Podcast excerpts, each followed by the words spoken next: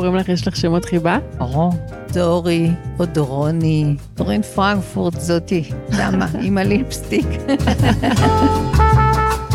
היי, אני ריי שגב, ואתן פה איתי בג'וסי טוק, הפודקאסט שמביא את הסיפורים העסיסיים מאחורי פרסונות, שהם או הן מותגים אנושיים כדי שנוכל ללמוד, להתמלא בהשראה ואולי גם ליישם כמה מהטיפים שלהם בחיים שלנו. כשאני ניגשת להציג אייקון כמו האורחת של הפרק של היום, יש לי blackout. בחיפוש מהיר בגוגל אפשר למצוא מאות כתבות וראיונות, פודקאסטים ומה לא, עם דורין פרנקפורט. אז עשיתי לעצמי עבודה קלה ונכנסתי לאתר, וככה בעצם מגדירה את עצמה המותג, האייקון והפרסונה, דורין פרנקפורט. מעצבת אופנה ישראלית מובילה המייצרת בגדים בסדרות קטנות וייחודיות במפעל שלה ושל שותפתה מרגית סגל בלב העיר תל אביב. סגנון החיים והמורשת הייחודיים לישראל הם מקור ההשראה שלה. בצוות המיומן, בני כל העדות והלאומים העובדים יחד בחלל פתוח ומואר, ברעות וכבוד הדדי. דורין, למדי אותי הכל. צפיתי בריאיון שלך עם אה, תמר קרוון, שבו אמרת שהכל קרה לך בפוקס. אז את באמת מאמינה שהכל זה עניין של מזל? אני חושבת שחלק גדול מכל מה שקורה לנו זה יותר מזל. בטח במקרה שלי זה הרבה יותר מזל משכל. כשאני חושבת שמרגית ואני הקמנו ב-82, אימא'לה, לפני 40 שנה, אה, מותג, כבר הייתה לנו אג'נדה כל כך סדורה וכל כך נוקשה, והצלחנו במהלך כל השנים האלה לשמר אותה. אני גם מאמינה שהיא אה, הכוח של העתיד, ובטח במקום קטן כמו ישראל. אבל אנחנו דיברנו על קיימות ועל שמירה על הסביבה ועל אקולוגיה ועל אינקלוז'ן שנים לפני שבכלל היו ההגדרות האלה. ואני חושבת שיכול להיות שהיינו מאוד לא פופולריות אה, הרבה מאוד שנים בגלל הדבר הזה, כי באופן אוטומטי דיברנו על מעט מאוד אנשים, נשים וגברים. עכשיו, אם מדברים על אה, הצלחה כלכלית, אה, אני לא חושבת שזאת הייתה ההחלטה הפיננסית החכמה ביותר, זאת אומרת, אני בטוחה שלא, אבל אני בטוחה שמדינה שאין בה ייצור ותעשייה ותמיכה בעיצוב מקומי ובאומנות, היא בעצם אה, מרוקנת את עצמה מכל רוח. וזה נכון אה, על ספרות, זה נכון על קולנוע, זה בטח נכון על, אה, את יודעת, ציור, צילום, וכל עיצוב מקומי. אנחנו בסך הכל מוכשרים ומכשירים עשרות אלפי אנשים שיעשו את החיים שלנו כאן יפים יותר, אבל מחובתנו גם לדאוג uh, שיהיו כאן מקומות עבודה ו, וידיים שיוכלו להפיק את הקסם הזה.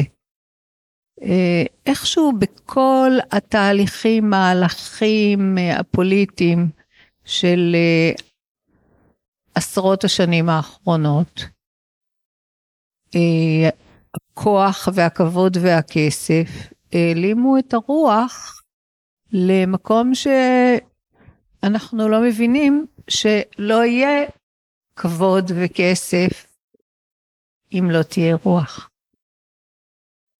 ואם לא תהיה יצירה. לך ולמרגית הייתה אג'נדה מאוד מאוד אה, ברורה מההתחלה. אז מעניין אותי לשמוע מאיפה זה הגיע, איך רכשת את הערכים האלה, את התובנות האלה בגיל כל כך צעיר, וכשאף אחד לא דיבר על הנושא הזה, זאת אומרת, אנחנו באמת חיים במדינה שהיא הישרדותית, שכל התקציבים אה, הולכים לשמור על המדינה, אין כאן השקעה בתרבות. אוקיי, okay, אני לא אקח קרדיט, זה ממש ממש לא נולד אצלי. זה נולד הרבה הרבה קודם, מהבית. Mm.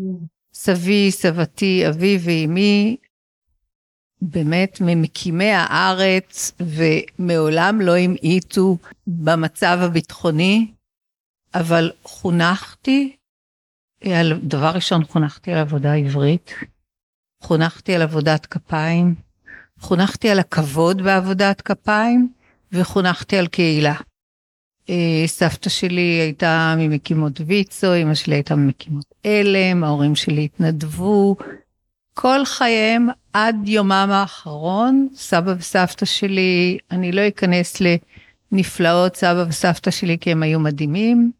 אני באה ממשפחה מעורבת מאוד. סבא שלי היה אח של הרב הראשי לישראל. היה רב בעצמו שחזר בשאלה. והם גרו בית על יד בית ברעות וכבוד הדדי. אז כל מה שאני יודעת, קיבלתי בחינוך. בגלל זה אני מאמינה שהעתיד בידיים שלנו. ותמיד האמנתי שהעתיד בידיים שלנו, ואני רואה בדור הצעיר הרבה אנשים כמוך, שמדברים על הנושאים האלה, אז נכון שלקח 40 שנה או 30 שנה, אבל אנחנו, אם אנחנו נמשיך לדבר רק באמת שררה וכוח, ונוציא כספים מטורפים על דברים שהם בסדר עדיפויות של אומה, אה, לא הכי חשובים, חובתנו שכולם יקבלו חינוך טוב, הגיוני, לעתיד שפוי יותר פה. אז כן, זה לא שלי, הבאתי את זה מהבית. בעצם לקחת אה, על עצמך אחריות, קצת כמו שסבתא ואימא שלך עשו. כאילו אה, אופנה ועיצוב אופנה נחשב אה, כאיזה משהו של מותרות, הוא nice to have, נכון? הוא לא must. זה מאוד מעניין שאת שואלת אותי, אה, במדינה שכל היום מדברים על בישול ובישול גבוה ובישול נמוך ובישול מהבית ובישול מימינה ובישול משמאלה. אז אוקיי, אנחנו אוכלים על מנת לשרוד, אנחנו רוצים כולנו בית על מנת שיהיה לנו מחסה, ואני לא חושבת שאנחנו יכולים לחיות ללא כסות לגופנו. שאלה מה אנחנו עושים את זה. עכשיו, כשאנחנו נחשוב אחורנית על דברים שקרו לנו, בכלל, בחיים, דברים מאוד מאוד פשוטים וטריוויאליים. לא תמיד אנחנו נזכור מי היה על ידינו, לא תמיד אנחנו נזכור איפה היינו, כאילו, בדיוק איך נראה המקום, אבל אנחנו, אם באמת קרה משהו משמעותי, אנחנו נזכור מה, מה לבשנו. עכשיו, מה זה אומר? שהבגד מביע רגש, והבגדים שאנחנו בוחרות או בוחרים ללבוש, הם הם לא רק כסות, הם בעצם סוג של טקסט. זה לא סתם המילה הזאת באנגלית טקסט וטקסטיל כל כך אה, קרובות. זה מילים קרובות כי לצורה שאנחנו בוחרים להציג את עצמנו כל בוקר, יש מילים, יש שפה. וכן, השפה שאני מדברת היא עברית. אימא שלך הקימה את עלם לא, היא הייתה ממקימות עלם. ממקימות עלם. וסבתא שלך אה, ממקימות ויצו, ואת החלטת לעצב אופנה. באתי מבית שתפרנו. אה, גדלתי בישראל של אה, שנות ה-60 וה-70. בואי, מבחר היה מאוד דל, או מאוד מאוד יקר. זאת אומרת, הפער בין מה שיכולתי לרכוש למה שחלמתי לרכוש, היה גדול עליי. זאת אומרת, די גדלתי עם מחט ביד. זה לא משהו שקרה. Mm. לא חלמתי להיות מעצבת אופנה. חלמתי להיות דווקא מעצבת גרפית. היום קוראים לזה תקשורת חזותית. אה, רק הייתי פחות מוכשרת. אז... אה, קראתי בוויקיפדיה שלך, קראתי בוויקיפדיה שלך הצבת סטיקרים וכל מיני, נכון? הצבת סטיקרים בשביל לממן את הלימודי אופנה. נכון. בפריז. לא, לא, אני התחלתי בכלל אה, לעצב פוסטרים וסטיקרים אה, כשהתחלתי למכור אותם, אני חושבת כבר הייתי בשמינית ב, אה, בגימנסיה. והמשכתי לעבוד בצבא, למכור אותם בלילות בכל מיני בתי תה, למרות שהיה אסור לחיילות לעבוד. כבר היה לי חשבוניות קטנות. וואו. כן, וקבלות קטנות, הייתי מסתובבת עם סלסלה. וואו, ביזנס וומן. לא, אני ידעתי שהוריי לא, לא יממנו אה, לימודים לא בארץ, ובארץ לא היו הסוג לימודים שרציתי, זאת אומרת, יכולתי ללכת, להיות, אה, ללכת לבצלאל, אבל אה, בוא נגיד שאומנית אני לא ראיתי את עצמי. אה, תמיד כן, אולי תמיד הייתי קצת פרקטית וחשבתי מאיפה ואיך אני אתפרנס. התחלתי לעבוד בגיל מאוד מאוד צעיר. אני חושבת ש... את יודעת, עבדתי נורא נורא קשה. אני מסתכלת, הוויקיפדיה שאת קראת, היא עד 2012. עברו מאז עשר שנים.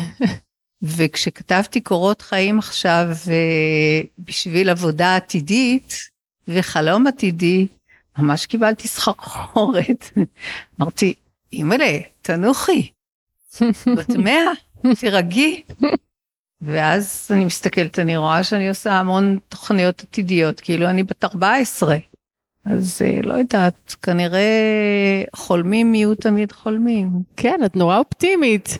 בכל הראיונות והכתבות שאני קוראת ומאזינה, אז תמיד את חושבת על הפרויקט הבא. גם בתפיסה הזאת של אנחנו צריכים לייצר פה תעשייה ישראלית ולהעניק למדינה הזאת גם uh, מקורות שהם רוחניים ותרבותיים וקהילתיים. הבחירה באג'נדות האלה כבר לפני 40 שנה, היא לא הייתה בהכרח uh, כלכלית. ויכול להיות שאם היית הולכת uh, על תפיסות uh, קפיטליסטיות יותר, באיזה רוח כזאת של לעשות כסף, יכול להיות שהיית מוותרת על הערכים האלה. אז בוא נרגע. כמה כסף צריך בן אדם? זאת אומרת, בכלל, בכל החשיבה שלי על החיים, אני חושבת שהקסם טמון ביום-יום. קסם טמון בעשייה, וכן, הקסם טמון בחלום הבא, אבל זאת שאלה, כאילו, הדור שלי, לצערי, רבים מאיתנו אנחנו דור מקולקל. כי הדורות לפנינו חלמו על מדינה שהיא אור, ואנחנו לא יכולים להיות אור לאחרים אם אנחנו לא נהיה אם אנחנו לא נדליק את האור. אז אני גרה בבית יפה, עם כלים נעים שאני לא מחליפה כל רבע שעה, אלא שהם באמת לכל אחד מהם יש סיפור והם נרכשו. וכן, יש uh, נפלאות תבונה גם בדבר הזה של הסך הכל, שקוראים לו להתבגר. ואני מסתכלת אחורנית, אני אישה מבוגרת, ומוגשמת, ומה יכול להיות יותר חשוב מזה? כאילו ש... שתהיה לי וילה ענקית? וואלה, לא, לא, לא בסט ערכים שלי. אני חושבת שאנחנו חיים במקום שיש בו המון אנשים מוכשרים, ויש, ואני לא מבינה, כמו שאני לא מבינה איך אפשר להגיד יפת נפש כמילת גנאי, איך אפשר לדבר על עבודת כפיים כמשהו שהוא בזוי? עכשיו, זה מטורף בעיניי. בכלל, הדבר הזה של ליצור יש מאין, וזה לא משנה אם את קדרית, ציירת, סופרת, צלמת, כל דבר, ש... או תופרת, ו... את יודעת מה?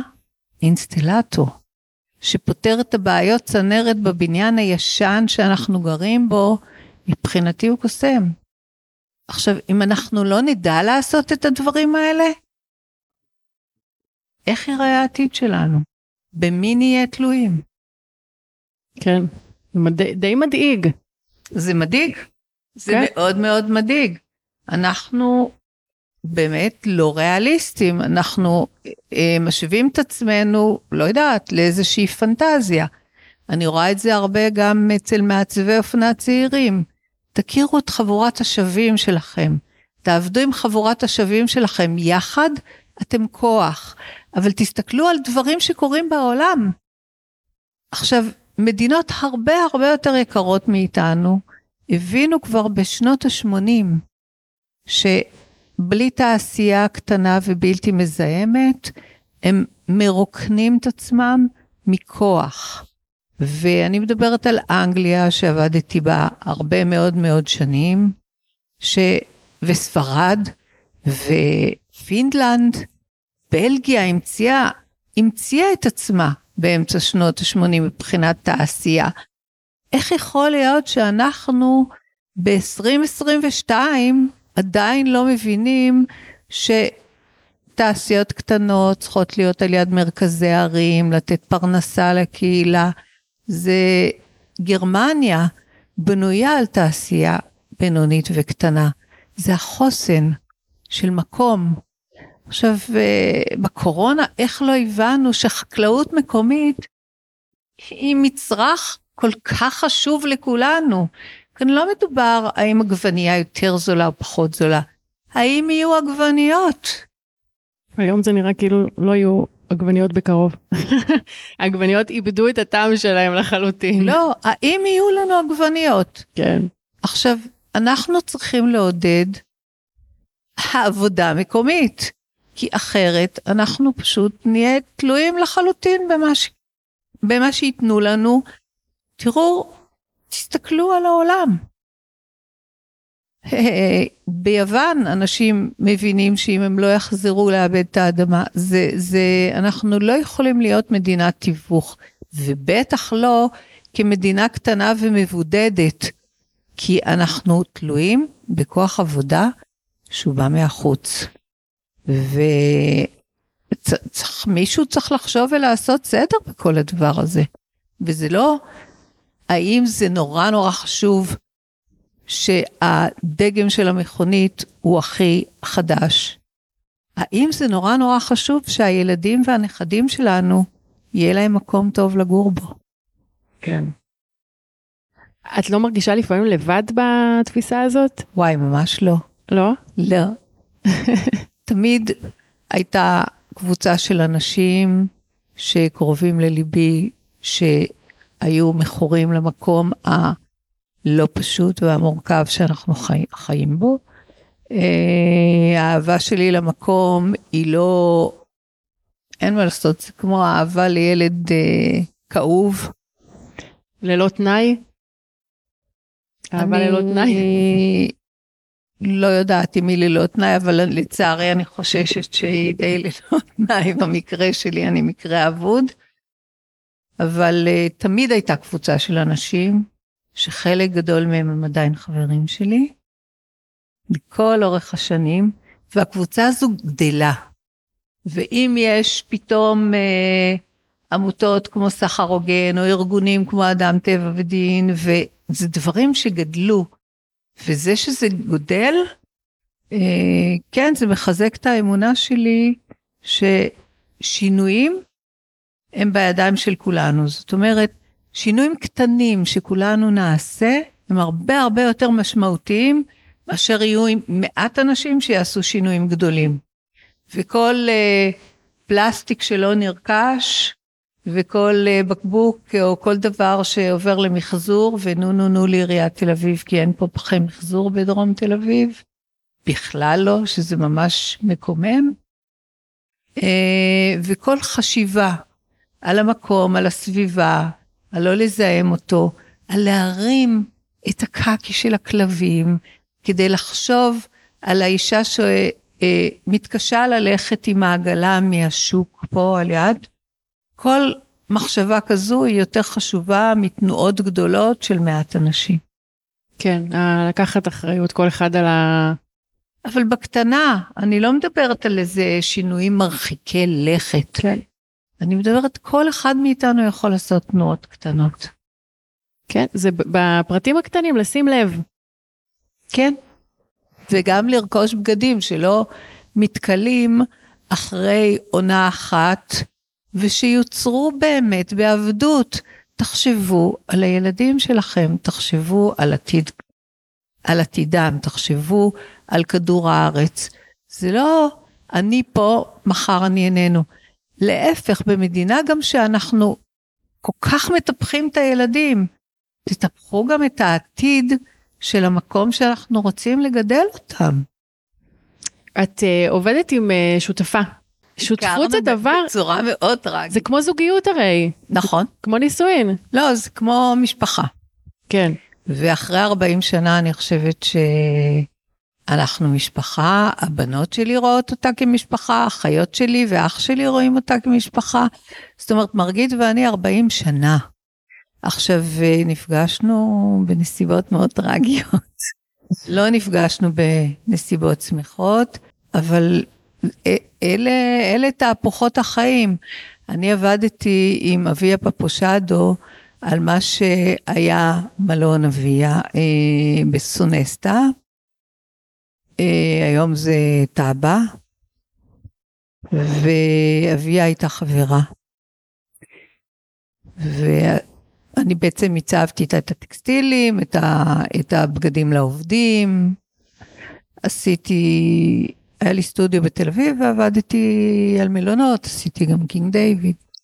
אמ, ואביה נרצחה ערב אחד אחרי שהיא עזבה את הסטודיו שלי. היא הייתה בסטודיו של עמית אלוני, ובאמצע התהליך אביה נרצחה.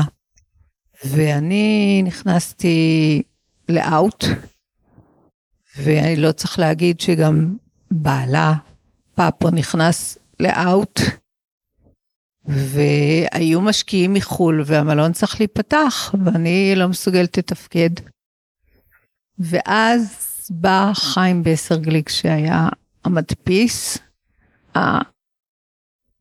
המיתולוגי בישראל, והציע לפאפו שהוא יכיר לדורין אה, מפיקה צעירה, אנרגטית, שיש לה סטודיו קטן בתל אביב, שקוראים לה מרגית סגל. ומאז אנחנו ביחד. עלינו על טיסה לטאבה, שתינו הוצאנו ספר יחד, כי טיסה. ואחר כך באנו אל החדר, התקלחנו, הוצאנו ספר, ומאז נשארנו ביחד, הבנו, אנחנו והספרים המשכנו ככה בכל העולם, זאת אומרת, עבדנו באמת בכל העולם, היינו נפגשות אה, לפעמים במקומות שכוחי אל לכל מיני תערוכות, עם הספר. כל אחת עם ספר אחר. כל אחת עם ספר אחר. כאילו פחות שיחות חולין, יותר uh, קריאה. לא, כאילו הדבר הזה של לדעת שלא כל הזמן צריך לדבר, שאפשר גם להיות שקטות ביחד, שאפשר לתת אוויר, ואנשים היו שואלים, מה, אתם כל הזמן באותו חדר? אז כן, כן, היינו באותו חדר, ולא בחדרים נפרדים, כי היופי ביחסים שלי עם מרגית, זה שכל אחת עושה את מה שהיא עושה, ואחר כך אנחנו מתכנסות בערב למחרת או בערב, ומדברות על מה עשינו. עכשיו, אני חושבת שזה נכון בכל זוגיות, הדבר הזה של כן לתת אוויר להתנהלות ולסמוך. אה, זה שזה הצליח? מזל. מזל של גנבת. אה, מה, מה בעצם החלוקת עבודה? כי את השם, את הפנים, והיא ב... אני במניקור פדיקור והיא עושה את כל העבודה. אמ, וואי, אוקיי, אז אני, כן, מעצבת, ממתגת, משווקת, מוציאה לייצור עד הכפתור והרוכסן. ומרגית עושה באמת את כל מה שקשה. כל מה שקשה. כי אה, בעצם, לא יודעת, מהלך כזה, יש בו כל כך הרבה קשיים. יש בו כל כך הרבה בירוקרטיה, יש בו כל כך הרבה ניירת, יש בו כל כך הרבה אה, התנהלות מקסימה שלה מול כוח אדם. יש כך הרבה משתנים של ניהול של כזה מערך, חנויות, אה, יבוא, ייצוא, באמת, היא עושה עבודה מדהימה. אה, ואחר כך אנחנו מתכנסות יחד לניהול. אה, לא, אני לא המעצבת הזאת שהראש שלה בשמיים, אני מבינה יפה בתמחור, אני מבינה יפה... אה, אקסלים, את עושה? אני מבינה, אני מבינה בכל מה שקשור במספרים, ויש לי גם ראש טוב למספרים. אה, לא אני מצטערת כאילו להפריך את הדימוי החולם שלי ולהגיד שאני לא רעה בניהול, או במחשבה אסטרטגית אה, ניהולית. אה, לא, אנחנו ממש, ואנחנו מאוד זורמות ביחד. עכשיו, אה, זה משהו שגם נהיה. זה משהו שגודלים לתוכו. וכל הזרימה הזאת, היא, כי זאת הייתה, בעצם אנחנו גדלנו הדרגתי. זה לא שבאנו ומה שאת רואה או מה שהפכנו להיות זה מה שהיינו. היינו שתי נשים צעירות עם המון הלוואות וסיר על הראש וחלום גדול ועובדים, אבל בלי מספיק לקוחות. זאת אומרת, ואז אה, עשינו מהלך שהיום בחיים לא, לא מבינה איך היה לנו האומץ. אה, קמתי, נסעתי ללונדון, פתחתי חנות בקובן גרדן שייצב רון ארד. כן. כן, זה שעשה את המוזיאון, בשבילי הוא היה רון שאני מכירה מחבורת השווים, אפרופו זה שתשמרו קרוב קרוב את החברים שלכם, הם הכי שווים. אז רון עיצב לי את החנות, הראשונה שהוא עיצב דרך אגב, למרות שהוא היה כבר מעצב ידוע ואני הייתי דורין פרנקפורט מרמת גן. אה, והתחלנו להציג בבריטיש דיזיינר שואו, כי אני כל כך בריטית שאי אפשר לתאר. אבל התקבלתי עם הבגדים, עם הקולקציה שהראיתי, ו-11 שנה, 11 שנה, וואי. חייתי על הקו אה, לונדון תל אביב, עשיתי תערוכות בכל העולם, וה, וההצלחה שלנו האמת התחילה הפוך. זאת אומרת, זה קרה קודם בחו"ל, וכשישראל נפתחה בשנות התשעים לעולם, אה, עם הערוצים ועם ערוץ 2 ועם TV והעלייה מברית המועצות, פתאום היו הרבה יותר אנשים שהבינו את מה שאנחנו עושות, וזה קרה. אבל זה היה תהליך אה, וואו. די מפרך. אז אה, ו- ותמיד תמיד הייתם באותו ראש, תמיד, תמיד רציתם את אותם דברים. איך? לא, ממש לא. אבל כמו בזוגיות, אה, צריך לדעת לריב, צריך לדעת להתווכח, צריך לדעת להשלים, צריך לדעת להתחבק.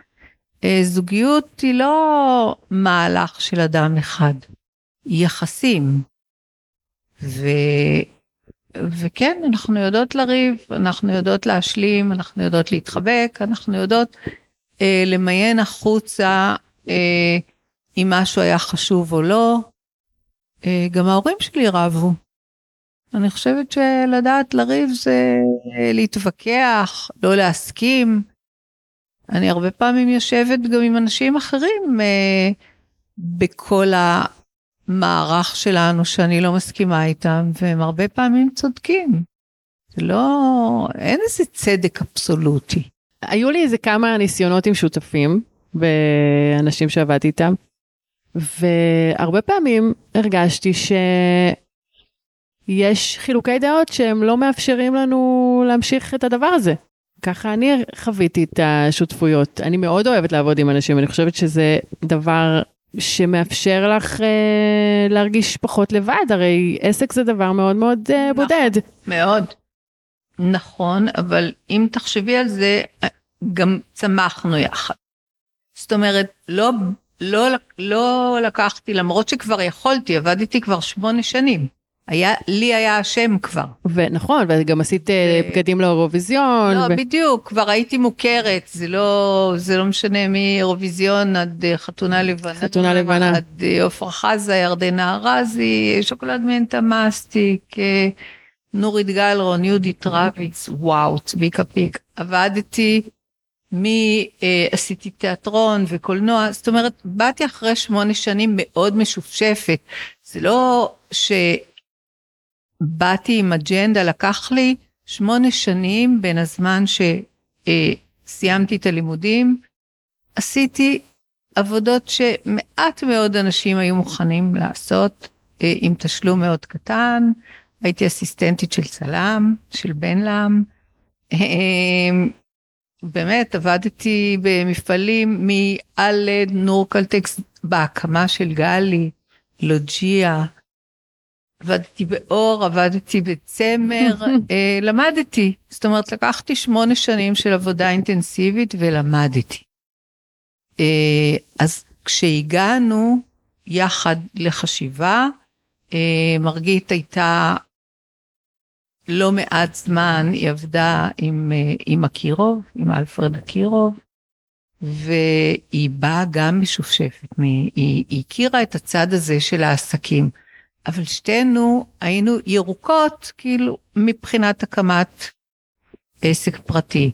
זה כבר אז היו לי הרבה מאוד הצעות לרכוש את דורין פרנקפורט, להשקיע בדורין פרנקפורט. זה לא שאני עשיתי בחירה לעבוד עם אישה צעירה, שהבנתי את uh, מהלכי המחשבה שלה ואת החלומות שלה. האם זאת הייתה החלטה כלכלית? לא, קרוב לוודאי היום הייתי הרבה יותר עשירה אם הייתי הולכת עם אחד המשקיעים האחרים, או השותפים האחרים שאני מכירה אותם עד היום. Mm. אבל זאת בחירה גם. זאת אומרת, האם לוקחים משקיע עם המון כסף? אני היום בסיטואציה הזאת, שבמהלך השנים כל פעם היו פניות אלינו לרכוש את המותג דורין פרנקפורט, או להשקיע בו, או להיות בו שותף. אה, היום אני יכולה להסתכל על אנשים בגובה העיניים. אז גם אם אני מחליטה לא, אני בגובה העיניים. אבל כאישה צעירה כשאמרתי לא, זה לא תמיד היה לי קל. זה מאוד, כסף זה דבר מאוד מפתה. וגם אמרת שעשית כל מה שנתנו לך, כאילו עבדת בעבודות... וואי, מה, בחייך, מצדי צרפתי רצה פסטיבל לילדים? טוב, מה אני מבינה בפסטיבל לילדים? יאללה, תנסי. אני ניסיתי הכל. אה, מלהקות של מתנסים ועד אה, כל מיני הופעות יחיד עצומות בטלוויזיה שאין לי מושג איך צלחתי אותם לאילנית ואבי טולידנו וחנה לסלו עם... באמת, אה, לא יודעת, לא היה אינטרנט. וידעתי פחות, אז אולי חששתי פחות מאנשים צעירים. שמסתכלים על העולם ומשווים את עצמם לשנל. אז אה, אני באתי מלימודים בחו"ל וידעתי ששנל אני לא אהיה, ושזה גם לא, לא מה שאני שואפת להיות. זאת אומרת, גם לא היה לי את הדבר הזה שהיום הוא מאוד מאוד חזק, וזה להיות מפורסמת. לא היה לי חשוב בכלל. ויכול להיות שדווקא בזה שלא צילמתי כל דבר ולא העליתי, לא הייתי עסוקה בזה. ועד היום, דרך אגב, לא עשיתי סלפי. מעולם. זה לא, כאילו, זה לא בשיח שלי עם עצמי. כן, אבל את אה. אחת הנשים היותר איקוניות, יש לך לוק שהוא מאוד ברור שאנשים אנשים יודעים איך את נראית, ששומעים את השם דורין פרנקפורט. אבל זה כי המון צלמים נורא נורא מוכשרים צילמו אותי ולא אני. יכול להיות שזה היה עובר בשנייה אם אני הייתי צלמת את עצמי. אני גם uh, יכולה לעבור המון מהלכים לא פשוטים ו- ולנצור אותם בליבי. אין לי את הצורך הזה. לשתף. שכל הזמן ידעו uh, מה קורה. עכשיו, בדברים מסוימים, למשל, אני עצובה, אה, מצטערת שלא לקחתי את המצלמה הקטנה שלי וצילמתי אותם, אבל אני עדיין זוכרת אותה, שזה מאוד חשוב. עכשיו, יש לי ארכיון אה, מסודר, שמשנות ה-70, ואני מסתכלת עליו ואני אומרת יואו עכשיו חלק זה מהם... מסודר באלבומים או במחשב? חלק במחשב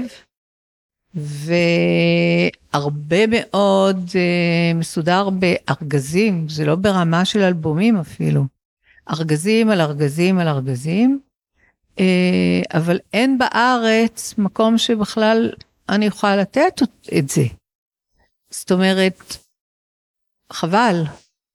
עכשיו, אני שמרתי דברים אפילו כשעשיתי styling לתמרה יובל ג'ונס, כשעבדתי עם בן לם, שמרתי את הצילומים האלה.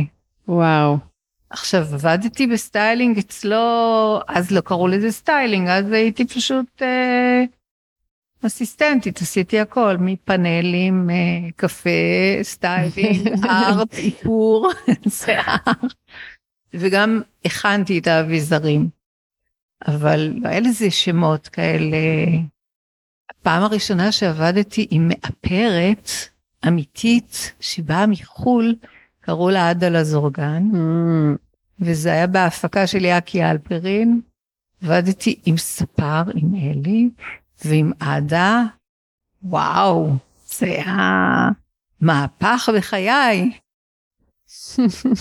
כאילו הבנתי שאוקיי, את מאפרת נורא נורא יפה, תמי בן עמי, אבל עדה עושה עבודה הרבה יותר טובה. כאילו עשית הכל. עשיתי הכל. צילמת, עיצב, styling, איפור. הכל, לא צילמתי. בן לם צילם, אני הייתי... אה, אסיסטנטית, אבל... הייתי אסיסטנטית, הייתי צריכה להחליף, כאילו, כן. את העדשות. להחליף את העדשות, להחליף את הפילים, לרוץ, אה, לתת אה, לסטודיו אם את ה... כן, את הפילים בסוף היום. וואו. לדאוג שהכל יהיה מפותח ולהביא את זה בבוקר, כן, לא זוהר. אז איך בעצם נולד המיתוג הזה שלך, של דורין פרנקפורט? הרי כשפתחתם את העסק, יכלתם אה, לקרוא לו בשם אחר. אה. בעצם. צודק. אז לא התחלתי כדורין פרנקפורט, התחלתי כמצומצום. די. די. מצומצום? מצומצום. מצומצום היה שם חיבה של אבא שלי לי לפני שנולדתי, הוא היה בטוח שאני אהיה תאומים, כי הוא בא ממשפחת תאומים, אימא שלי באה ממשפחת תאומים, הם החליטו שאני תאומים, ואז ההפך של מוצמוצים זה מצומצום. אם תקראי את זה הפוך, רק מצומצום נולדה לא כל כך תאומים וגם לא כל כך דורון, אז גזרו את זה, נהייתי דורין, ונשארתי מצומצום. וכשהקמתי, אז לא, לא הייתי סגורה על הדורין פרנקפורט, אבל uh, אני חושבת שהדורין פרנקפורט פשוט השתלט. ותסבירי לי שוב את המוצמוצים. אבל לי בסוף נולדו התאומות. נכון. אין, הוא היה מאושר, בסוף זה הגשים את עצמו. הוא היה תמיד הופך מילים, נירוד, מוצמוצים, מצומצום. הוא היה פשוט הופך את המילים. אבל מה זה מוצמוצים? ההפך של מצומצום, אם תקראי את זה הפוך. אבל מה זה, מה זה אומר? מוצמוצים, ככה הוא חשב שיש שני ילדים והם יהיו מוצמוצים. אוקיי. בסדר. זה הוא גם חשיבה יצירתית. חשיבה יצירתית. לא, תקשיבי, גם תחשבי שלאח שלי קוראים לי עם, ולאחותי קוראים עלמה. אנחנו דורין, אנה, עלמה וליאם. שמות מיוחדים. הוא היה טוב בשמות, הוא גם המציא את השם של קמע, mm. של אחת הבנות שלי.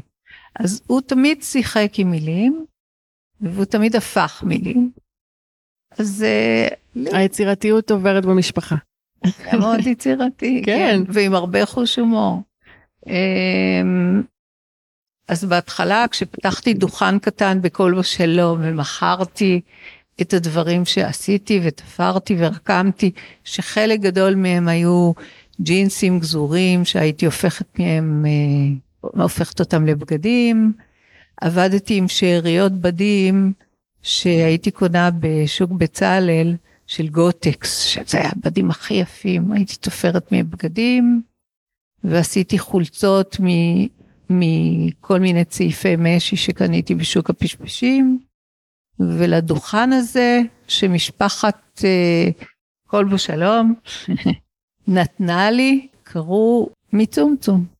מדהים. יש לי, מזה יש לי צילום אחד. איזה קטע. קטן. אז ראיתי... מתי, מתי זה הפך להיות דורין פרנקפורט? מתי הבנת שאת המותג? אני לא הבנתי. אה, השם, כאילו, אנשים לא פנו אליי בתור מצומצום, אבל אם תסתכלי בחניון של הבניין, אה, לחברה קראו מצומצום. זאת אומרת, פשוט השם שלי השתלט, זה, זה כאילו שם קליט, כבד. דורין פרנקפורט, בואי, מישהו קורא לי, אני בחיים לא דורין פרנקפורט בעולם הפרטי שלי. איך קוראים לך? יש לך שמות חיבה? ש... ברור. כאילו, תהיי בטוחה שלא דורין פרנקפורט. אני או דורי, או דורוני, אבל דורין אפילו, אבל דורין פרנקפורט? דורין פרנקפורט זה זאתי, שמה, עם הליפסטיק.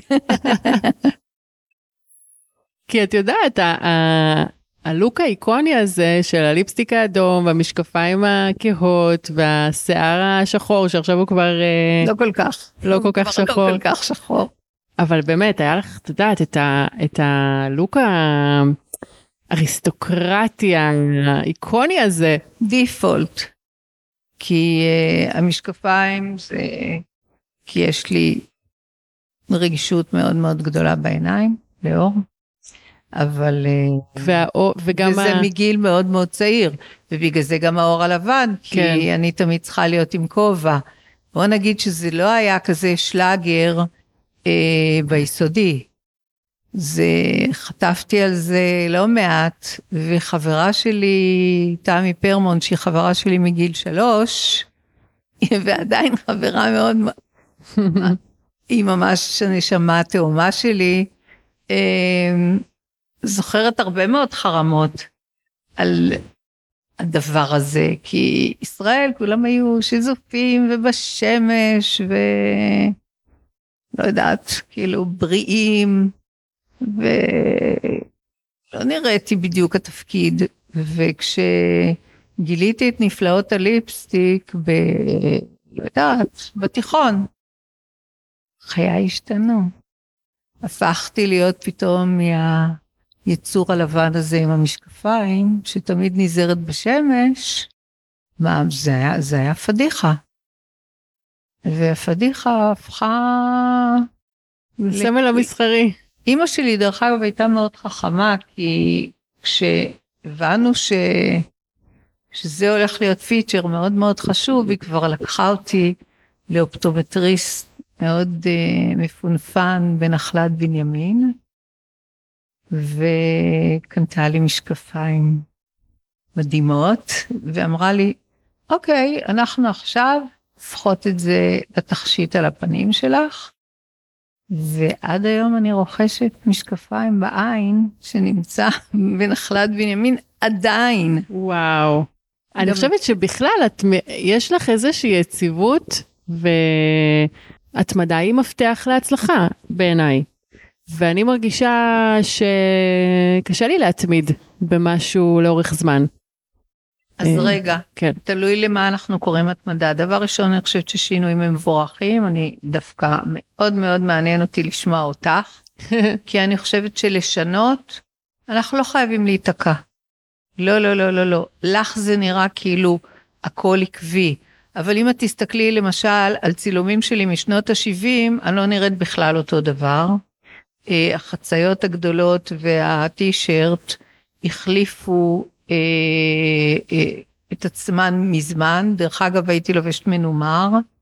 וחציות טאפט ענקיות. אז מתי התחלתי ללבוש שחור? אני, לא, לא, הם הרבה פעמים היו שחורות, לא, לא על זה אני מדברת. כי שחור בעיניי זה צבע נשגב, הוא גם חזק, הוא גם נעלם, יש לו הרבה משמעות, הוא גם פואטי והוא גם מחוק.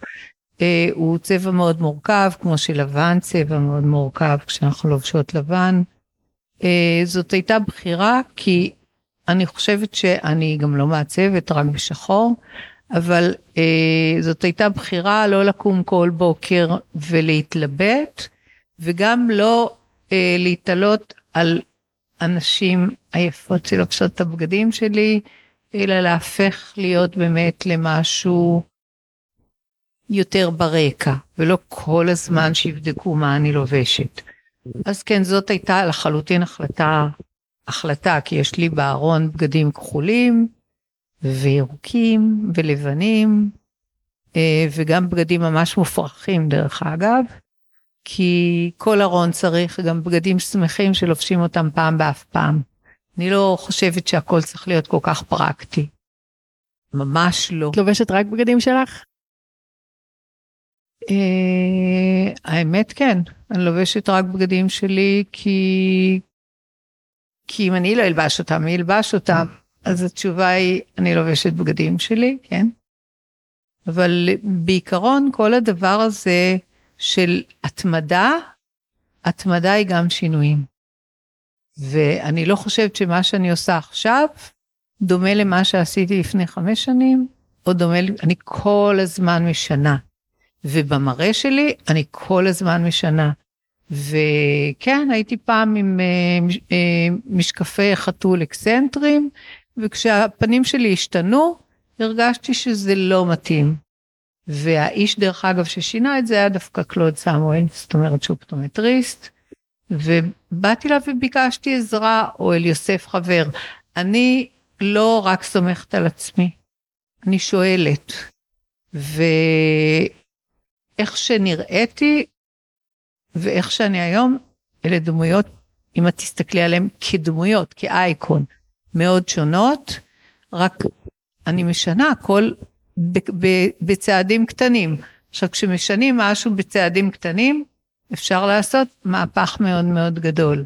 ובגלל זה גם אמרתי שאני אשאל אותך, כי בסך הכל עשית מהפך גדול. ועדיין, את נשארת עם עצמך. אז כאילו, זה שאנחנו משנות ומחליטות לא לעשות משהו, ובוחרות לעשות משהו חדש ומאתגר, זה לא אומר שזאת לא התמדה. התמדה היא שינוי.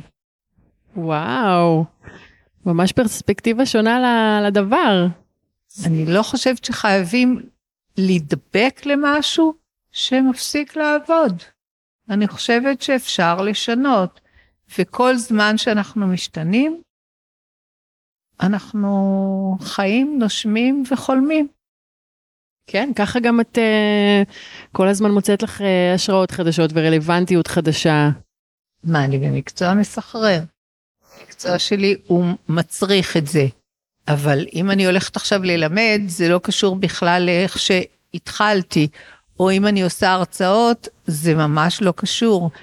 אה, אני חושבת שהתחדשות היא די מילה שחופפת להתמדה. מעניין, מעניין, אני אלך עם זה אחר כך ואני אחשוב על זה. Uh, תגידי, מה את הכי אוהבת בעבודה שלך? את התהליך או את התוצאה? את הדבר הבא. זה, את תמיד אומרת את זה. נכון. אבל אז מה זה אומר בעצם? זה, מה זה הדבר הבא? זה בדיוק תמיד הרעיון, מה עם העכשיו? הרעיון הבא. ואם אני חולמת uh, על תערוכה שתהיה עוד שנה וחצי, וואו, זה הדבר שאני הכי אוהבת. ואם אני עכשיו עוברת לייעוץ ומיתוג לאנשים אחרים, וואו, זה דבר שאני הכי אוהבת. עושה הרצאות, אני ממש נהנית אה, מהאינטראקציה ועם שיח. אה, כשאני אומרת שטקסטים הם חלק מאוד מאוד חשוב בחיים שלי, תמיד חשבתי בטקסטים. זה בעצם אז... יוצרת תוכן, תמיד יצר תוכן. אז היום קוראים לזה יוצרת תוכן. את, את uh, מאוד מעורבת בתוכן שעולה אצלך בסושיאל מדיה, וזאת אומרת, את, את נמצאת שם? סושיאל מדיה זה אני. כן? בלבד. איך, איך את מתחברת למקום הזה? כאילו זה, זה משהו ש... אני דבר ראשון מאוד טכנולוגית. אני אלופה בגזרות, אה, אני טובה, תמיד הייתי. זה לא, תמיד הייתי מאוד טכנולוגית וטכנית. מה שאת רואה ב social media, לטוב ולרע, זה מבחינת טקסטים אני, מבחינת visuals, הרבה פעמים היום זו קיאן. ואנחנו מתחברות ביחד, קיאן זו הבת שלי כמובן. כן. שהיא מעצבת אופנה ומבינה אה, את החשיבות בנראות החוצה, דבר שהבנתי אותו מהיום הראשון שהתחלתי לעבוד. זאת אומרת, עבדתי עם צלמים שהיום הם אומנים מוכרים, הם בכלל לא מצלמים אופנה. וחיפשתי תמיד את השונה, את הנראות. בשנות ה-80 זה היה, זה היה נורא. כי תחשבי, כולם רצו, הו, הו, הו, אנשים שמחים ומחייכים עם תלתלים ו... ועושים flashdance ורקעים ורודים ורקעים ירוקים. ג'יין פונדה בקלטת כושר. בדיוק, ואני לא הייתי שם, לא, לא בכריות העצומות ולא ב... במחממי רגליים, אז, אה, והצילומים שלי, מה, עיתונאיות אופנה היו אז אלה שהכתיבו את הטון, אז כאילו יש לי חור בארכיון. כן תראי אה, צילומים שמחו"ל דווקא, ממגזינים חשובים, בארץ זה לא עבד, הדבר הזה, כי הוא לא היה שמח ומפוטפט וכל מיני, לא. ולא לא הרגשת שאת צריכה להתאים את עצמך לתבניות או למה שמצפים? פשוט היה לך... עקשנית?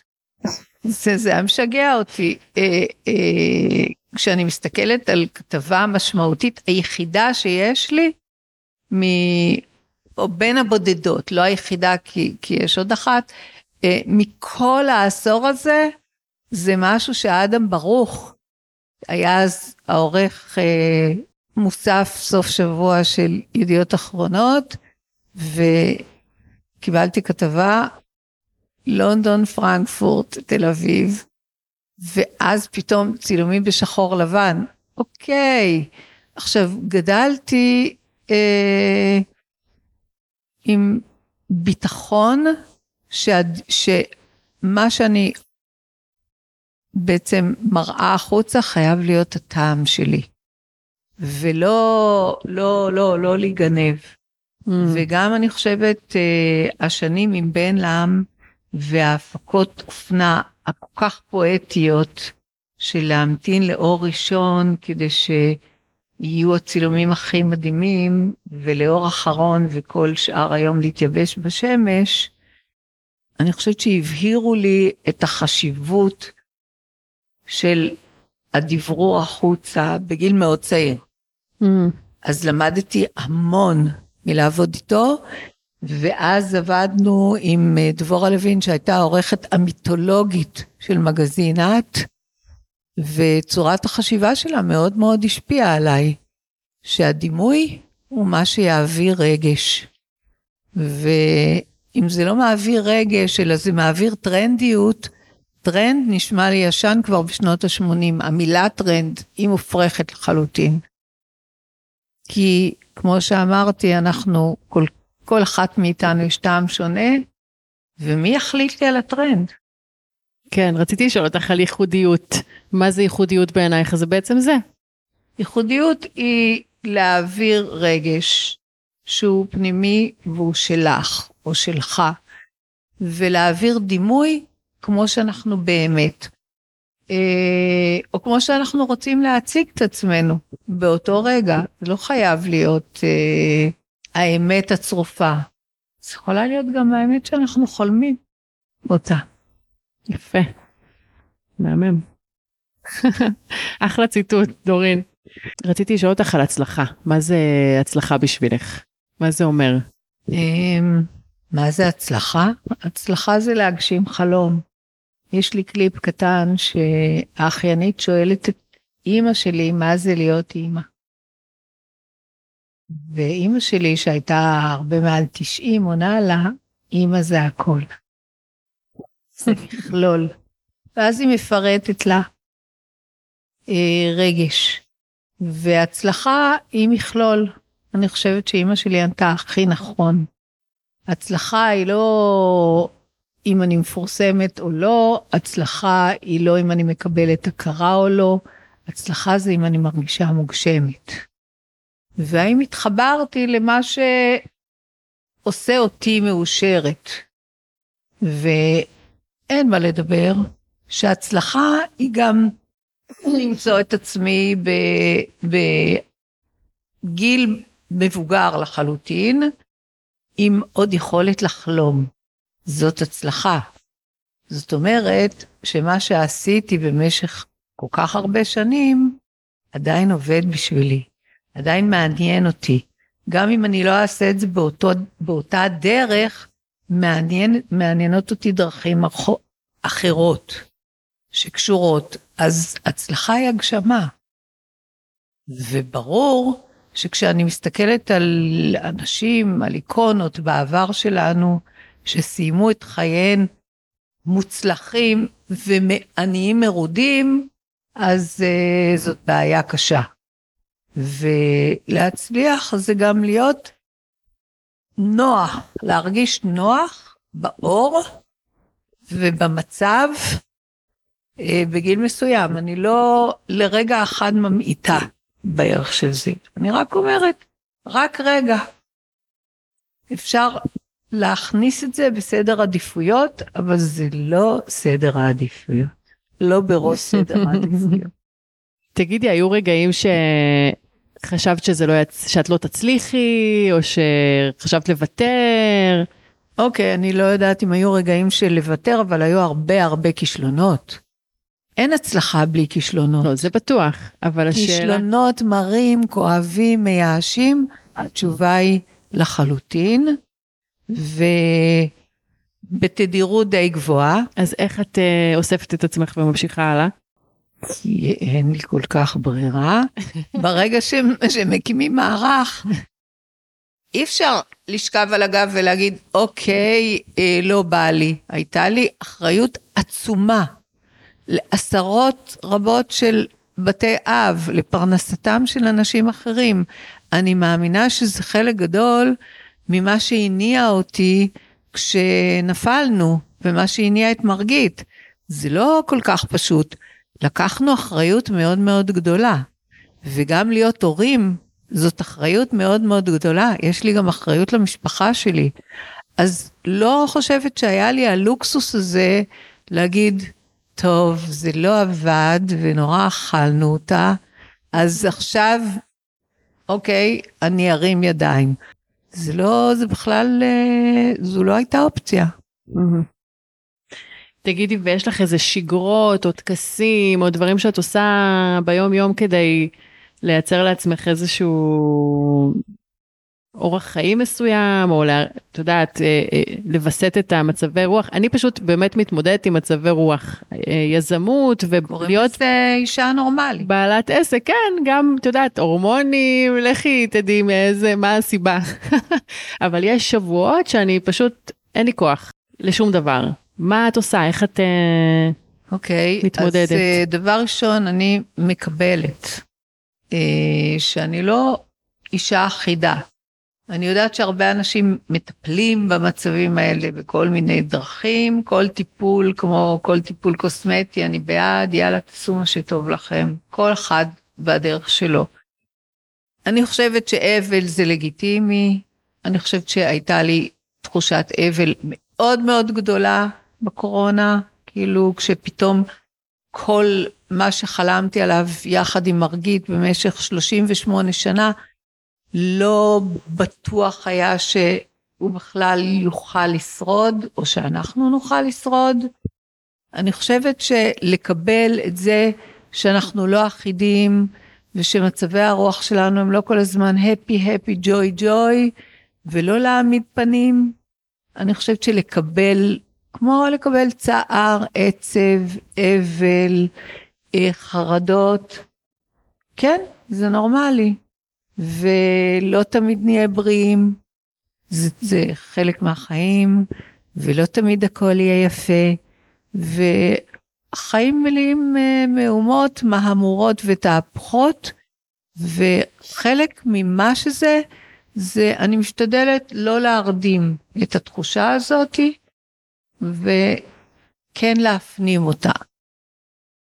אה, לא כולם מסכימים איתי. אין לי חוקים, לי אין שום בעיה לשבת אה, כל הלילה ולרחם על עצמי, על הגג, זה ממש בסדר. ולהסתכל על היופי הזורח הזה ולהגיד, וואי, אכלתי אותה באבו האימא של סבתא של אחותי, מה נעשה? ואז אה, קמים בבוקר ו... או בבוקר אחרי או בבוקר אחרי, כן. מתישהו זה נכון. משתחרר. היי, דורין. אני, תשמעי, אני לומדת, אני באה ללמוד. אני חושבת שחשוב לקבל שכן, יש אה, הרבה מאוד תקופות שהן קשוחות, ולא להעלים אותן. בגלל זה אני לפעמים מסתכלת כאילו על החיים ברשת, ואני אומרת, יש שתי בחירות. אחת זה לשתף את כל העולם, והשנייה זה להפנים שאנחנו עוברים תהליך קשה, וצריך לעבור אותו ולדבר עליו, אבל עם הקרובים שבאמת יכולים אה, לסייע. ו, וזה מדהים כמה אנשים קרובים יקבלו אצלנו דברים מאוד מאוד לא פשוטים. אפילו בעבודה.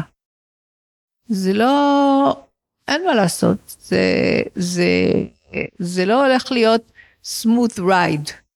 הדרך היחידה שהכל יהיה חלק ויעבוד לנו, זה לא לעשות כלום. קוראים לזה היפים, דרך אגב.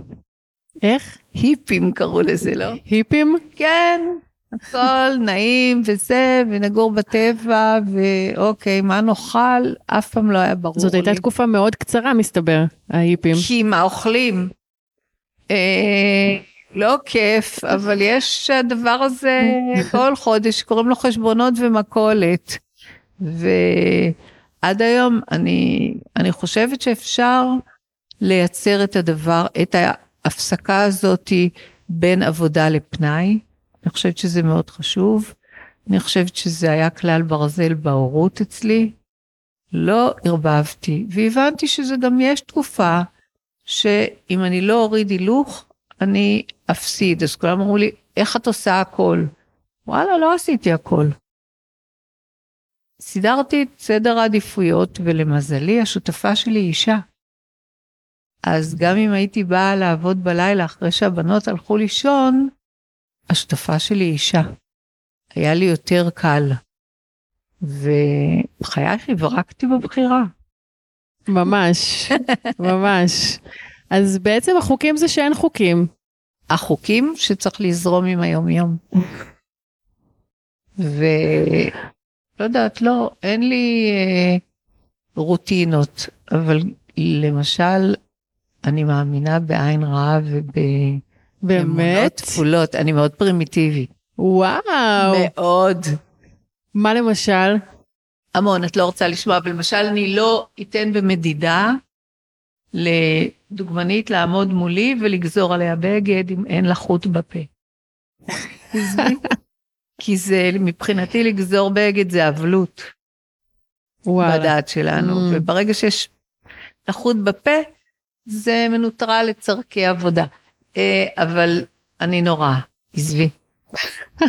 אני מאמינה בכל האמונות התפילות של כל העדות, של כל המגזרים, של כל הדתות, כי, כי זה לא מזיק.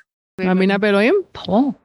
זוכרת מי אני באה, מאיזה רקע אני באה? כן, אני יודעת, לכי תדעי. בוודאי, ברור לי שיש יש ישות. אנשים שהגיעו מרקע של אה, דת והם אתאיסטים. טוב, לא אני.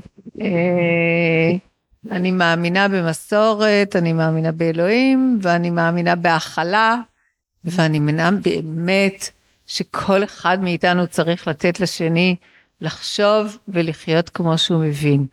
ו... וכן, אלוהים הוא של כולם. אני לא חושבת שיש אלוהים שלי ואלוהים של המוסלמים ואלוהים של הנוצרים, ויש ישות אחת גדולה שלעולם לא נבין אותה, אני לא מנסה להבין אותה, אני רק יודעת שמשהו גורם לדבר הזה של האינסוף. וכן, אני מאמינה באינסוף, אני מאמינה בגלגול נשמות, ממש לא רוצה להיכנס איתי. יואו, היה צריך להתחיל מזה, תאמיני לי. עכשיו אה, אמרת שהכנת לי שאלה. לא, לא הכנתי. אה, לא הכנת? יש לך אבל משהו זה לא- שמעניין אותך כן. לשאול אותי? הנה. לא, בסך הכל את מאוד צעירה. עשית ממש מהפך. מהפך גדול של uh, לחשוב, אוקיי, עשיתי משהו ואני עוברת לעשות דברים אחרים. עכשיו, לא דבר אחד את עושה. ומצד שני, את ממשיכה בעצם באותו כיוון. זאת אומרת, כשאני מסתכלת על נשים צעירות שעשו שינויים, הרבה פעמים אני רואה מעצבות למשל, שדיברו על אינקלוז'ן והפסיקו לעבוד, שעשו... לא, את פשוט לקחת את זה למקום אחר. מסיבותייך שאני לא אשאל אותם, אה, ברור לי למה חלק עשית. ועדיין את מחפשת. את מחפשת. ועניין אותי אם את חושבת על הדבר הבא, כי אני כן חשבתי על הדבר הבא. תמיד. כשעשיתי דבר אחד חשבתי על הדבר הבא כבר. מה אני עוד יכולה לעשות? אמ, אז וואו, אז את בעצם לא שואלת אותי על השינוי, את שואלת לא, אותי... אני שואלת אותך על השינוי, למה הוא קרה, Mm. איך החלטת עליו, ואם את חושבת על הדבר הבא. לא, חשבת שאני אשאל שאלה קטנה, תשכחי מזה, לא אצלי. אני אנסה לענות מתומצת, כי יש כאן אורחים עוד מעט שמגיעים. אז, אה, אז ככה. אני חושבת שכל ה, כל החזון שלי של אה, שינוי אידיאל היופי והרצון שלי לעסוק בזה, אולי הוא אפילו היה טיפולי. אפילו זה היה איזשהו צורך שלי עם עצמי להרגיש שאני מקובלת. את יודעת, הילדה המוחרמת, גם אני הייתי ילדה מוחרמת. אה, כנראה שאני הייתי צריכה את האישור החברתי הזה, לא היה לי אותו מבפנים. ו... וקיבלתי אותו, את יודעת, לקח זמן, 13 שנים, זה לא, אני פגשתי אותך במונית, אני זוכרת, זה, אה, את ליטשת מאוד מאוד את ה... אבל נדבר על זה, זה כבר רכילות בין שתינו. טוב. אז באמת לקח לי זמן, את יודעת, גם אה, ממש להכיר את עצמי, כי אני חושבת שאת אה, כל כך חסרת ביטחון, אז את לא באמת מכירה את עצמך, כי את רוצה להיות משהו אחר, את רוצה להיכנס לתבנית של מה שצריך, מה שנכון, מה שמצפים ממך. ולמדתי ב-13 שנים האלה להכיר את עצמי. להקים את הסוכנות זה היה כמו ממש יצירה. זה ממש יצירה כאילו מאפס, זה להכשיר את הבנות, זה למצוא את הבנות, זה לשכנע את הלקוחות שכדאי להם לעבוד איתם. אה, לעשות מיתוג, לעשות תוכן, כאילו לעבוד עם סוכנויות בחו"ל, לנסוע לחו"ל, את יודעת, ללוות את הדוגמניות בחו"ל, זה היה ממש, אה, ממש יצירה.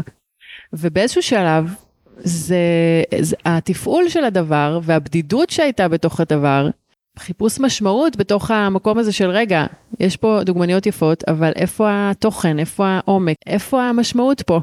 ובקורונה, כמו כולנו, עברתי איזשהו תהליך עם עצמי והבנתי שזה כבר לא הדבר. זהו, סיימתי, מיציתי את הפרק הזה בחיי.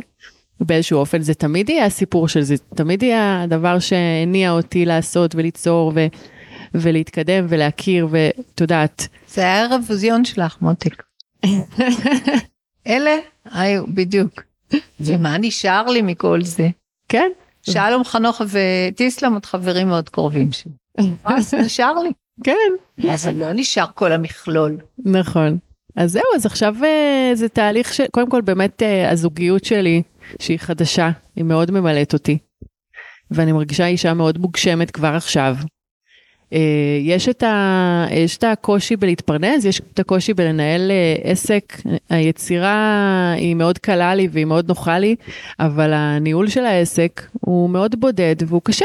ו- ואני מנסה להבין איפה אני יכולה לייצר לעצמי את המקום הנוח והנעים הזה, שבו אני גם יכולה להת- להתפרנס וגם יכולה ליצור ולממש את עצמי, ו- ואני עדיין לא יודעת, אני מאוד נהנית מהפודקאסט הזה, ו- ואני לומדת מכל אה, אורחת שאני מדברת איתה, כי השיחות האלה הן שיחות שאנחנו לא מנהלים בדרך כלל ביום-יום.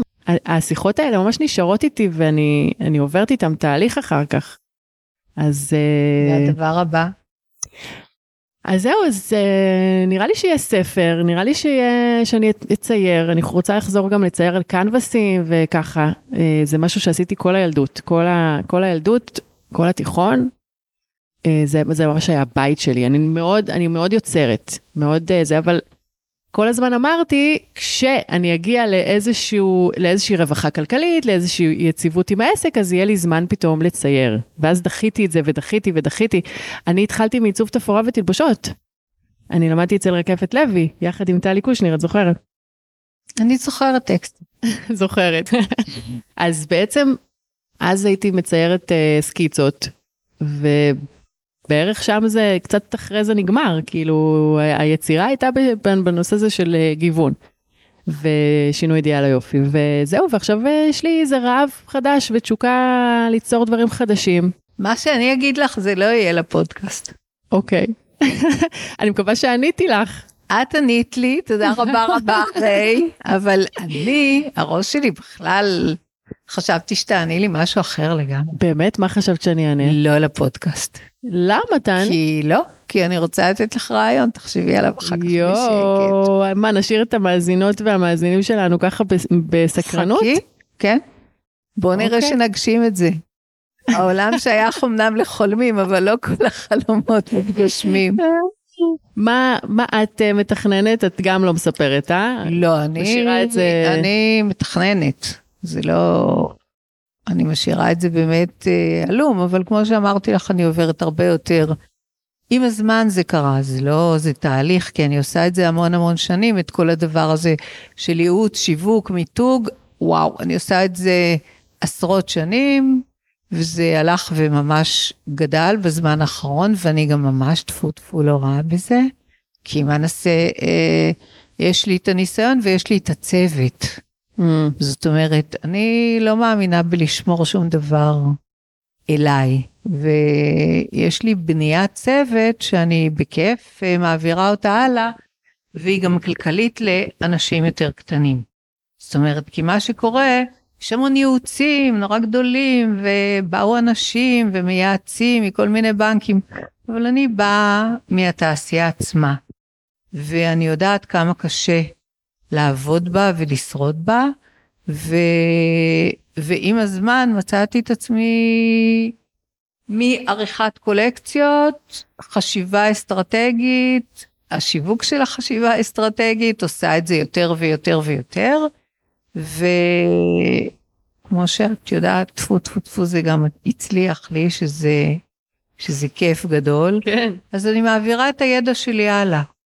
ויש לי ידע די גדול, ואני הולכת ללמד, כי אני חושבת שאם אני לא אשמיע את קולי עכשיו, אה, זהו. אני, אה, אין לי המון שנים להשמיע את קולי. אז עכשיו קולי צריך להישמע בצורה ברורה, ולאנשים צעירים. אז זה הולך להיות באופן אישי, מין ליווי אישי או אני ייעוץ אישי? גם הולכת לעשות ליווי אישי למטה בסטודיו, ואני גם הולכת ללמד בוויצו בחיפה, ואני גם מתכננת תערוכה שהיא מאוד שונה, כאילו, כי אותי מעניין הטקסט והטקסטיל, זה לא הולך להיות אה, משהו שרק... אה, אה, אני עובדת עם ליסה פרץ, כאילו, מאוד מאוד חשובה לי המילה הכתובה, מאוד חשוב לי המחשבה, ההשראה, האג'נדה, אה, וזה הולך להיות במוזיאון אשדוד. או, אני עוד עושה, בדיוק. חשיפה. חשיפה. ויש לך הרצאות. ויש לי הרצאות שעוסקות בדיוק בנושאים האלה שבאמת קרובים לליבי, אה, מאופנה, וכן, גם המסקנות שלי מהכיף הזה שעשיתי בשנות ה-70, ואז היה נראה לי ממש לא כיף ולא הבנתי את המשמעות. לא הבנתי כמה אני בונה כשעשיתי את הדברים האלה. יכול להיות שחלק גדול מהם עשיתי מצורך להתפרנס, כמו של כולנו, ועדיין למדתי כל כך הרבה, פגשתי אנשים כל כך מדהימים, שהם עדיין חברים שלי, אה, אבל דווקא כאישה צעירה השכלתי למיין מי שלי מתאים לי, ומי לא, רק בנצנצים ובשופוני. עשיתי הפרדה מאוד גדולה. אז על זה את מספרת בהרצאה? על זה אני גם מספרת בהרצאה. איפה אפשר, אה, הכל באתר? איפה אפשר אה, לא, לראות? כרגע, כרגע אני עושה את זה כזה מול הטוקהאוז, מול אנשים שמזמינים אותי. אוקיי, אפשר לעקוב. אה, משנה הבאה אני אעשה את זה בצורה יותר מסודרת. אה, אני פשוט מנסה לא לקחת על עצמי השנה יותר מדי דברים, אני אתחיל בינואר. אני גם אוהבת את המספר שיהיה, כי זה יהיה, כן. אני אוהבת את ה... כן, את ה-2023 הזה. כן? כן, תעשי חשבון. 2023? כן, זה שבע. אה, אוקיי. אני אוהבת את המספר הזה יותר. אני ממתינה לו. אוקיי. סבלנות. יאללה, אנחנו גם אה, דיברנו על אמונות טפלות. נמתין בסבלנות. כן, יש כן. לנו המון סבלנות, דורין. לא לי סבלנות. כן. אה, ואני עושה עוד דברים. אה, אני עובדת עם ארד, שזה הנאה, זה עיצוב נטו, עיצוב, שיווק, מיתוג, צילום. וואי, אני עובדת עם ארד, אני עובדת עם יעקב הרפס שהוא מהמם, עובדת עם קיאני. כיף לראות את זה באתר. כך אוהבת לעשות את המוצרים, וזה גודל, וזה, וגם נותנים לי חופש, שזה תענוג. אני עובדת עם עוד כמה חברות. כשזה יהיה, אנחנו נדבר על זה. כולך מלא. הפתעות. ותקשיבי, בוא נראה מה אני אספיק לעשות, אבל כל עוד אני נהנית, אז יאללה, איזה כיף. בואו נחלום. הלוואי לכולנו, דורין. אז אה, טוב, אה, כולכן אה, עוקבות אחרי דורין, דורין פרנקפורט, המותג, הפרסונה, האייקון, האישה, אינסטגרם, פייסבוק, איפה את נמצאת? אני? כן. אני את במרחב. בטיקטוק? לא. אז זהו, אני לא בטיקטוק, דרך אגב, מתוך החלטה. אני בטיקטוק רק לראות מה אנשים אחרים עושים. באמת? כן. אני מסקרן אותי הדור הבא. מאוד מאוד מסקרן אותי. אני לא שייכת אליו ואני לא מתמרפקת אליו. אני גם בטוויטר, אבל אני מקשיבה לאנשים אחרים. אני בן אדם סקרן, אני אישה שצורכת, אם את תראי את כל, מכל העולם, לאו דווקא מהארץ. אה, מעניין אותי, מעניינת אותי כלכלה ו- ועיתוני כלכלה מכל העולם. לא, אני, אני כלבת אינפורמציה, תמיד הייתי. אה, זה לא משהו חדש. אני אוהבת לדעת מה קורה בפיננסים, אני אוהבת לדעת לאן השווקים הולכים בעולם, אני אוהבת לדעת דברים על טקסטיל, מעניין אותי סחר הוגן, מעניין אותי כל המהפכה באופנה. אה, כן, מה אני אעשה? מעניין אותי טקסטיל, אני עובדת עם מפעלי טקסטיל בכל העולם, ואני מעצבת טקסטיל אה, שנים עם מפעלים בכל העולם. אה, כן, אני כמו תמנון קטן אה, שיושב בדרום תל אביב. אבל אה, בדיוק בגלל זה אני גם יכולה לעזור לאנשים עם ספקים, אני יכולה לעזור עם פתרונות. זה נותן לי, כל הידע הזה, Mm, הוא הצטבר למשהו שהוא אה, מאגר מעניין. מאוד. טוב, מה שנקרא to be continued. יש uh, כל כך הרבה ללמוד ממך ולשאוב ממך השראה מהניסיון שלך, מהחוכמה שלך, מהדרך שלך. סטורי טיילרית. אה, כן, אוקיי, לא כן. חשבתי שזה ככה. את מדברת על זה שאת מספרת סיפור בעשייה שלך. טקסט, כן, אני מספרת, כן, אבל אה, מספרת סיפור של בן אדם אחד, אה, וכל הידע שהוא רכש, כן. וצנועה, צנועה. לא, לא, לא יודעת אם צנועה, אבל אה, אני לא מאמינה ב... בריכוזיות, ואני לא מאמינה בהסתרות, וגם כשאני עובדת עם אנשים הכל פתוח. אני כן. אין לי את ה... זה open space, החיים. אני חושבת שהמאזינות שלנו ייקחו המון המון מהשיחה הזאת. יש המון אה, פנינים ש... באמת, תודה. כן, של... שאפשר ללמוד מהדרך שלך. ואני ממש ממש מודה לך על הזמן שלך ועל האירוח המקסים פה בבית. בכיף, לא שתית, לא אכלת. עוד מעט, עוד? מעט אני אנשנש משהו. מאזינות יקרות, אני מקווה שאהבתן את השיחה שלי עם אה, דורין פרנקפורט. המדהימה. חמודעת.